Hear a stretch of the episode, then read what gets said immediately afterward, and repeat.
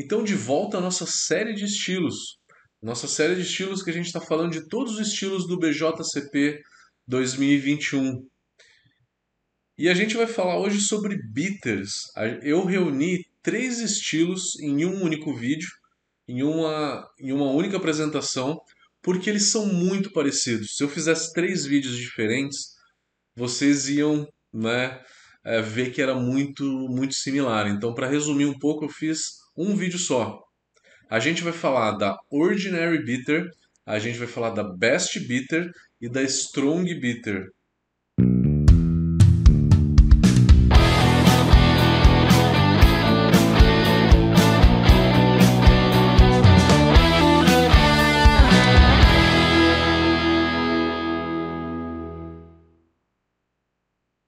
Que legal, galera. Vamos falar então sobre bitters hoje. Como eu disse para vocês, então eu coloquei três estilos aqui junto. Primeiro, precisaria criar três estilos diferentes? Esse é um questionamento meu, do Matheus, tá? O BJCP não é a verdade absoluta, é a forma que eles usam para interpretar os estilos que existem no mundo. Por exemplo, no BJCP tem um estilo chamado Imperial Stout. E lá no estilo Imperial Stout, eles colocaram uma faixa de graduação alcoólica que vai de 8% a 12%. Na prática, a gente vê que engloba Imperial Stout. A Imperial Stout ela tem por volta de 8, 9 até no máximo 10%. A Imperial Stout geralmente ela está por volta de, de 8 a 9, 9,5%. E a Russian Imperial Stout ela está de 10 a 12. Então, ali no, na Imperial Stout, no BJCP, eles englobaram dois estilos. Na minha opinião, eles poderiam também ter pegado esses três estilos e ter feito um único estilo tá? É, é uma maneira de, de se olhar. Eles dividiram entre três estilos. Primeiro, ordinary bitter. Ordinary quer dizer ordinária, corriqueira, né? Corriqueira, comum. E o porquê de comum, ordinária?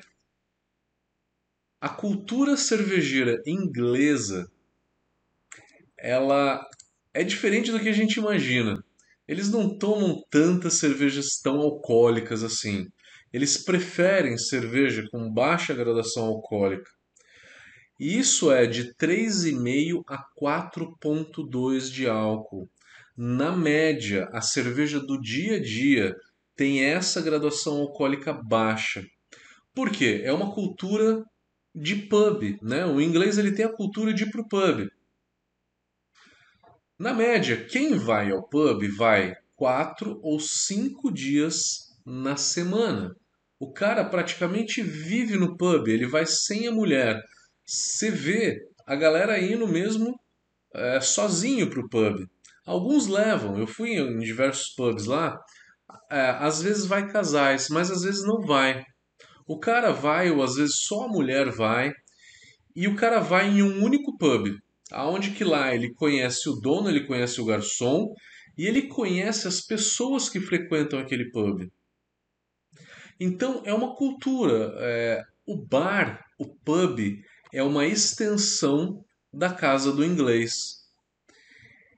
E ele vai jogar, ele vai realmente jogar. Tem diversos jogos lá, é, tanto de baralho quanto de tabuleiro ele vai ler um jornal, ele vai assistir uma televisão, ele vai fazer tudo. É realmente a extensão da casa dele, tá? Então, primeiro, é importante a gente falar dessa cultura de pub. A cultura de pub na Inglaterra, ela é muito forte. E por conta dessa cultura de pub, que eles precisam de uma cerveja com uma graduação alcoólica mais baixa. Eles precisam dessa cerveja com uma graduação alcoólica mais baixa para tomar mais. Lá eles só pedem pint. É difícil, é muito raro alguém pedir um half pint. Eu que era o único que estava pedindo um half pint porque eu queria provar todas, né? Queria experimentar um pouquinho de todas, mas todo mundo pede pint e pede uma única cerveja. Não fica provando indiscriminadamente. Bom, essa história toda, eu contei a história de pub, que o cara, o inglês ele vive no pub, para dizer que o inglês ele prefere uma cerveja menos alcoólica. 80% das cervejas que tem nos pubs tem de 3,5 a 4,2 de álcool. A bitter ordinária, comum, ela é uma cerveja com baixa gradação alcoólica também. No BJCP, eles consideram a gradação alcoólica de 3,2 a 3,8 da bitter comum. Quando você vai num pub, tá escrito Ordinary Bitter? Não, tá escrito Bitter apenas. Quando está apenas escrito bitter, é a Ordinary Bitter, que tem a menor gradação alcoólica. O segundo estilo é o Best Bitter.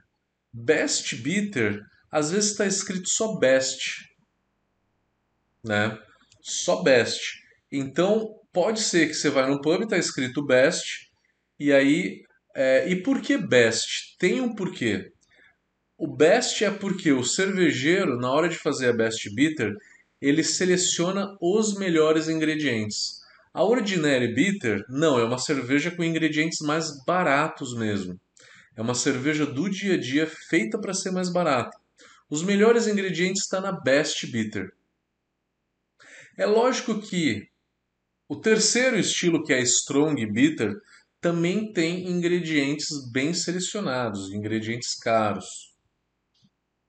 Antigamente chamava Extra Special Bitter. Mas ESB é um nome que a Fuller's, que é uma cervejaria inglesa, patenteou. Ninguém pode chamar ESB, só eles podem usar ESB. E aí, o BJCP chamou de Strong Bitter. Tá? Então essa é a história dos três estilos e o porquê do nome. Ordinary Bitter, esqueci de falar, Ordinary Bitter, o cervejeiro, quando produz, ele fala: eu vou produzir uma Ordinary, eu vou produzir uma Best, eu vou produzir uma Strong. O cervejeiro que diz, tá? Essa nomenclatura é dada pelos cervejeiros, pelos produtores de cerveja. Vamos falar então de graduação alcoólica. A Ordinary ela vai de 3.2 a 3.8. A Best vai de 3.8 a 4.6. A Strong vai de 4.6 a 6.2. Então viu, aonde que termina uma, começa a outra. A cor, elas têm basicamente a mesma cor. Em SRM, a Ordinary tem de 8 a 14, a Best Bitter de 8 a 16 e a Strong de 8 a 18.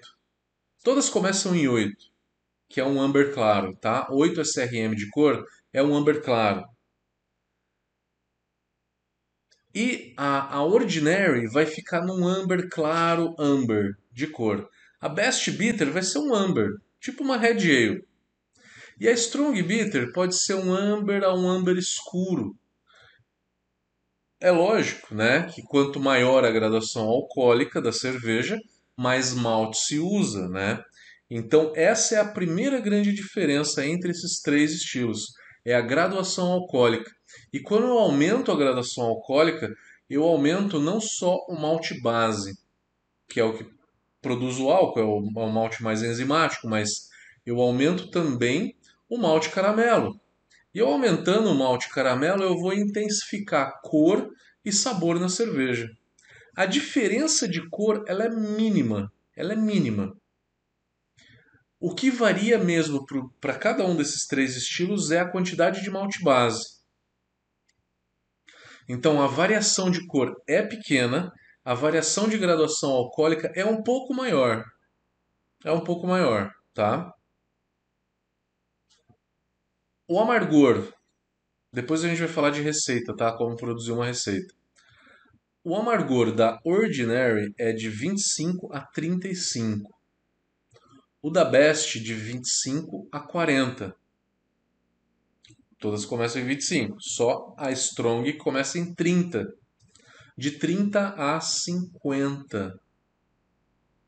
Então, Ordinary de 25 a 35, Best de 25 a 40 e a Strong de 30 a 50. O amargor ele varia, mas em todos os casos o amargor ele sempre sobressai ao maltado, ao sabor do malte. Então ela é uma cerveja onde que o equilíbrio entre malte e lúpulo sempre pende mais para o lúpulo. É uma cerveja onde que eu sinto no retrogosto o lúpulo muito mais evidente. O retrogosto ele começa doce e aí no final dele a gente sente o amargor aumentando aos poucos. A fisiologia humana possibilita isso, porque eu só sinto amargor na hora que a minha boca seca, na hora que eu engulo a cerveja e na hora que é, esse amargor começa a subir e ele fica muito evidente. Então, a, a principal característica, a principal variação desses três estilos é a gradação alcoólica, que é o que vai dar o drinkability. A Ordinary ela vai ser a cerveja do dia a dia, menor gradação alcoólica, corpo mais baixo e uma lupulagem mais baixa. A Best são ingredientes melhores, mais bem selecionados, uma cerveja mais saborosa, onde você aumenta um pouco a gradação alcoólica e aumenta um pouco a lupulagem e aumenta um pouquinho a cor também. A Strong ela vai ser um pouco mais intensa em álcool, amargor e cor. Falei as diferenças entre esses três estilos, né? É, mais olhando álcool, cor e amargor. Vamos falar agora da característica sensorial. A característica sensorial no aroma, a Ordinary, ela tem uma complexidade de malte um pouco baixa.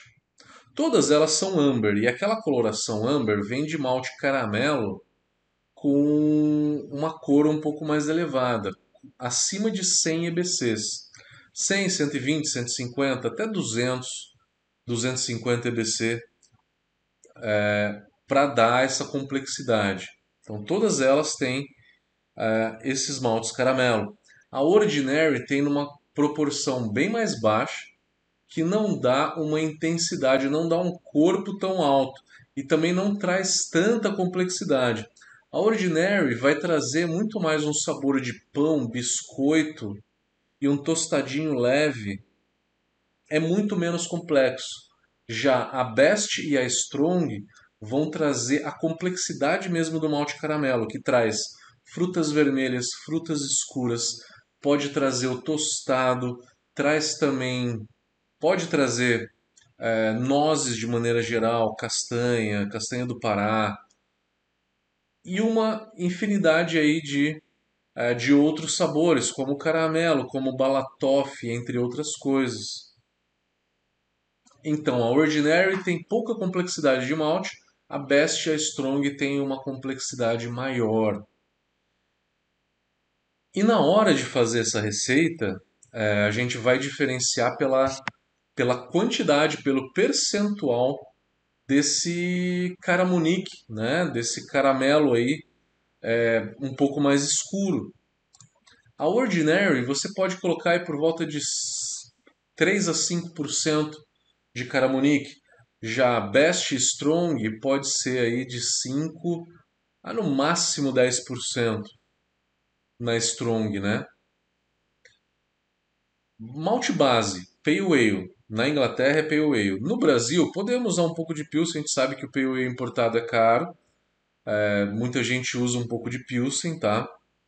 Então, é, pode ser Pilsen ou Pale. Geralmente o Pale. O Pale fica melhor na base. Aí você pode usar um pouco de Munique, se quiser dar um pouquinho mais de cremosidade. Pode usar um caramelo mais leve, que tenha 20 ou 30 EBC de cor. Você pode usar é, uma melanoidina. Não use maltes belgas nessa cerveja, porque os maltes belgas têm um sabor muito específico. Em nenhum estilo inglês fica legal você usar Special B. Special B não é que não fica legal, fica excelente. Special B é um malte muito bom. Só que na hora que vai cair para um juiz julgar, se for o caso de você mandar ela para julgamento, o Special B ele foge do estilo. Ele traz um sabor que não deveria estar nesse estilo inglês. Então cuidado com maltes belga em estilos ingleses, tá? E tem muita gente colocando malte belga em Special B, em, em, em bitters, tá? Como é, o Special B, que é o malte mais usado. Então eu falei de malte, né? Falei de malte, levedura. Levedura pode ser uma levedura bem neutra, como Nottingham, o S05. Você pode usar uma inglesa não tão frutada como uma London Ale. Para mim é a melhor. É a melhor para fazer estilo inglês. Usa e abusa da London Ale. É a melhor levedura. Uma com frutado mais elevado seria o S04. Eu, particularmente, não sou dos mais fãs de S04, principalmente em bitter. O S04 para mim é em cerveja que tem muito malte torrado, ela vai ficar melhor, na minha opinião. Para bitter, para mim é London Ale ou o S05. Porque tem uma coisa, quanto mais frutada a levedura, mais vai esconder essa complexidade toda de malte. Fermentação de 18 a 20 graus. Levedura inglesa, não adianta você fermentar em 26, 28 graus como uma cerveja belga, que ela não vai aumentar a complexidade. Então é no máximo 22 graus, tá? Se você quer um perfil mais leve, mais neutro, por volta de 18, 17, mediano por volta de 20 um pouco mais frutado por volta de 22. Não se passa muito de 22 na temperatura de fermentação. Falei então de malte, falei de levedura, vamos falar de lúpulo, que é muito importante. Quais são os lúpulos para amargor? O clássico é o, é o Target. Target é o lúpulo inglês de amargor, o mais tradicional. Pode ser usado, na minha opinião, Magnum e Columbus. Eu evitaria Nugget, que o Nugget ele dá um quê um pouquinho cítrico. É, eu prefiro o Magnum, que dá um pouquinho mais vegetal, mais amadeirado às vezes, é, do que o, o Nugget, tá? Tem que ser esses lúpulos mais antigos. Não adianta usar lúpulo, lúpulo americano aqui, tá? O Target é o clássico. Para acabamento, não tem uma grande variedade de lúpulos ingleses assim que são tão bons. Os melhores é o Iskent Goldings. Iskent Goldings é um lúpulo muito bacana, ele é bem complexo. Para mim, talvez seja o melhor lúpulo inglês. Você pode usar só Iskent Goldings de acabamento, meio e final de fervura. Challenger eu já usei e eu adorei. Eu nunca tinha usado Challenger. Eu usei e gostei muito do Challenger. Meio e final de fervura. Fuggles, dá para usar o Challenger sozinho e Skent Gold sozinho. O único para mim que não dá para usar sozinho é o Goldings, porque ele é um lúpulo muito leve. Ele não traz tanto terroso, ele não traz tanta complexidade. Ele traz um sabor de chá verde, chá branco, que é muito leve para um, um lúpulo inglês. Mas o Goldings ele faz um par perfeito com o Fuggle. O exemplo clássico de lúpulo amadeirado e terroso é o próprio Fuggle. Fuggle e Goldings é uma dupla muito legal. Você pode colocar juntos aí meio e final de fervura. E aí tem First Gold, que é uma outra opção, mas não é tão acessível. Então temos poucos lúpulos de acabamento aí. Temos Goldings com Fuggle e Skent Goldings e podemos usar o Challenger também que é bem bacana. Numa última hipótese, um Cascade. Mas não se usa tanto Citra, não se usa Mosaic, não se usa Simcoe. Não, nenhum desses lúpulos muito frutados, tá? Porque é um estilo clássico, a gente tem que pegar uma lupulagem clássica. Faria numa cerveja dessa, em qualquer uma das bitters, uma lupulagem a 60, começo de fervura, uma no meio da fervura, ali 20, 15, 10 minutos, e uma no final de fervura a zero. Nenhum desses estilos tem dry hop. O estilo clássico, se você quiser fazer, pode fazer, mas foge um pouco do estilo clássico. Importante a gente falar das quantidades de lúpulo aí. A quantidade de final de fervura, principalmente. A, a lupulagem de meio de fervura pode ser de 1 grama a 1 grama e meia por litro. De final de fervura a zero, 1 grama por litro para mim é o mínimo, que é onde que você não vai dar muito aroma, até 2 gramas e meia, estourando 3 gramas por litro a zero. 3 gramas por litro é muito. Aonde que o lúpulo inglês, se usado em grande quantidade, ele tem um potencial de gramíneo muito alto. Cuidado com uma alta lupulagem de final de fervura, não mais do que 3 gramas por litro. Eu ficaria em 2, 2,5, tá? Desse lúpulo a zero, que é o lúpulo de Ripple, tá? Ficaria no máximo nessa quantidade. E dá gramíneo, tá? A água para uma cerveja dessa. Cálcio eu usaria por volta de 80 a 100 ppm, tá? Falando do target do, dos íons, né, dos principais íons. Cálcio de 80 a 100. Aí o lance é magnésio, magnésio antes, por volta de 15, 20, 25, de 15 a 25 magnésio. O lance é o equilíbrio aí entre o sulfato e o cloreto. Uma ideia é você fazer um para um. Né? A mesma quantidade de cálcio, a mesma de sulfato. Ou puxar um pouquinho mais pro sulfato, porque ela é uma cerveja que tem um amargor um pouco mais pronunciado. Eu ficaria aí cloreto entre 80 e 120, depende do quanto que você quer realçar. Na média, 100 de cloreto. Sulfato, também de 80 a 120. Na média, o 100. Se você quiser realçar mais o amargor, faz 80 de cloreto e 120 de sulfato é uma quantidade boa. E aí acerta o bicarbonato, tal. Sempre bom colocar um pouco de bicarbonato ou de carbonato, que é para fazer um efeito tampão na tua água. A não ser que você tenha já uma alcalinidade na tua água muito alta. Aí você não vai adicionar nada de carbonatos. Falei de malte, falei de lúpulo, falei de levedura e falei de água. É... A cor da cerveja eu falei que ela é sempre entre um amber até um, um amber escuro, um acobreado. Ela é uma cerveja que lá na Inglaterra, tradicionalmente, a carbonatação é baixa. Mas eu não recomendo ninguém a fazer carbonatação baixa em cerveja nenhuma. Eu não acho que fica legal.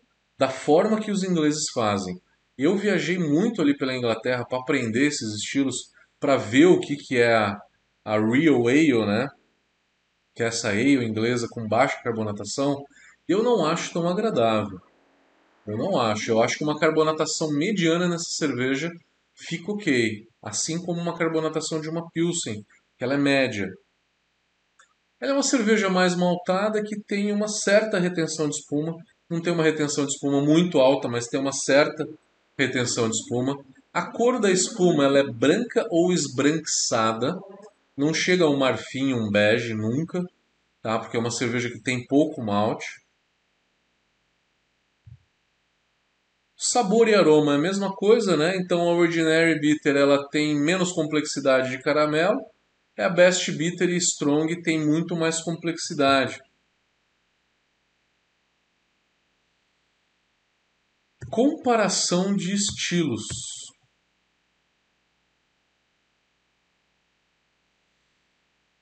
Talvez, falando de bitter em maneira geral, tá? A Best Bitter você pode às vezes confundir com uma Red Ale, mas qual que é a diferença da Best Bitter para a Red Ale? A Red Ale ela é mais maltada do que a amarga. No máximo é um equilíbrio entre malte e amargor. Nas bitters, o amargor ele é mais pronunciado. Você sente no retrogosto o amargor mais intenso do que a complexidade de malte nessa cerveja. Viena Lager nem se fala, né? Tem pouquíssima uh, amargor e tem um corpo muito mais leve e menos complexo. Se confunde às vezes com uh, uma alt beer. A alt beer tem um amargor muito pronunciado, chegando em 40 IBUs. É o que uma, uma bitter tem. Então, às vezes, pode se confundir com a bitter. Eu acho que a bitter ela tem um pouco mais de frutado, ésteres de levedura um pouco maior do que a alt beer. A alt beer, a fermentação ela é realmente neutra, não trazendo aroma de levedura nenhum. É uma fermentação completamente neutra em baixíssima temperatura. A alt beer é uma ale, né, fermentada entre 16 e 17 graus. É, pode se confundir com uma Amber Ale, mas Amber Ale geralmente usa lúpulo americano ou um Cascade. Cascade ele traz um frutadinho já que é um pouquinho diferente da lupulagem inglesa. É, que mais? Acho que esses são os principais estilos que pode se, se comparar com a bitter. Se confunde muito eu não vi uma, é, uma definição muito clara ainda. O BJCP, em versões anteriores, falava que a, a Pale Ale inglesa estava dentro da Strong Bitter, que a diferença era que a Pale Ale ela era engarrafada para ser exportada e a Strong Bitter ela era vendida no mercado local. A Pale Ale, é, historicamente, são estilos diferentes. Você vai na Inglaterra, você vê uma torneira com bitter, strong bitter e com Pale Ale. Então, eles têm com uma certa frequência lá torneiras com, com Pale Ale. Então, o inglês trata isso de uma maneira diferente. O inglês ele trata como bitter e trata como Pale Ale. A Pale Ale hoje, na Inglaterra, assim como a IPA na Inglaterra, está sendo tomada completamente por lúpulos americanos. Os ingleses descobriram os lúpulos americanos, que têm um perfil frutado que não tem nada a ver com os lúpulos ingleses. Né? Os lúpulos ingleses eles vão ter é, uma, uma pegada um pouco mais é, vegetal, uma pegada um pouco mais amadeirada, né? E os lúpulos americanos, aquele frutadão, aquele frutado bem intenso. Então tem uma diferença, tá? Tem uma diferença. A Pale Ale usa muito lúpulo, muito lúpulo americano, mas também tem Pale Ale com lúpulo inglês. Quando você pega uma Pale Ale com lúpulo inglês e uma Strong Bitter, coloca uma do lado da outra, a diferença é praticamente imperceptível. É imperceptível. Geralmente hoje as Pale Ale estão usando lúpulo americano, daí é fácil você identificar. Mas se usa lúpulo inglês, é imperceptível. É que historicamente você tem dois estilos diferentes, mas sensorialmente eles são muito iguais. Deixa eu ver se faltou alguma coisa. É isso, galera. Espero que vocês façam uma bitter a partir de hoje e quem já fez, coloca aqui no comentário pra gente. Compartilhem, por favor.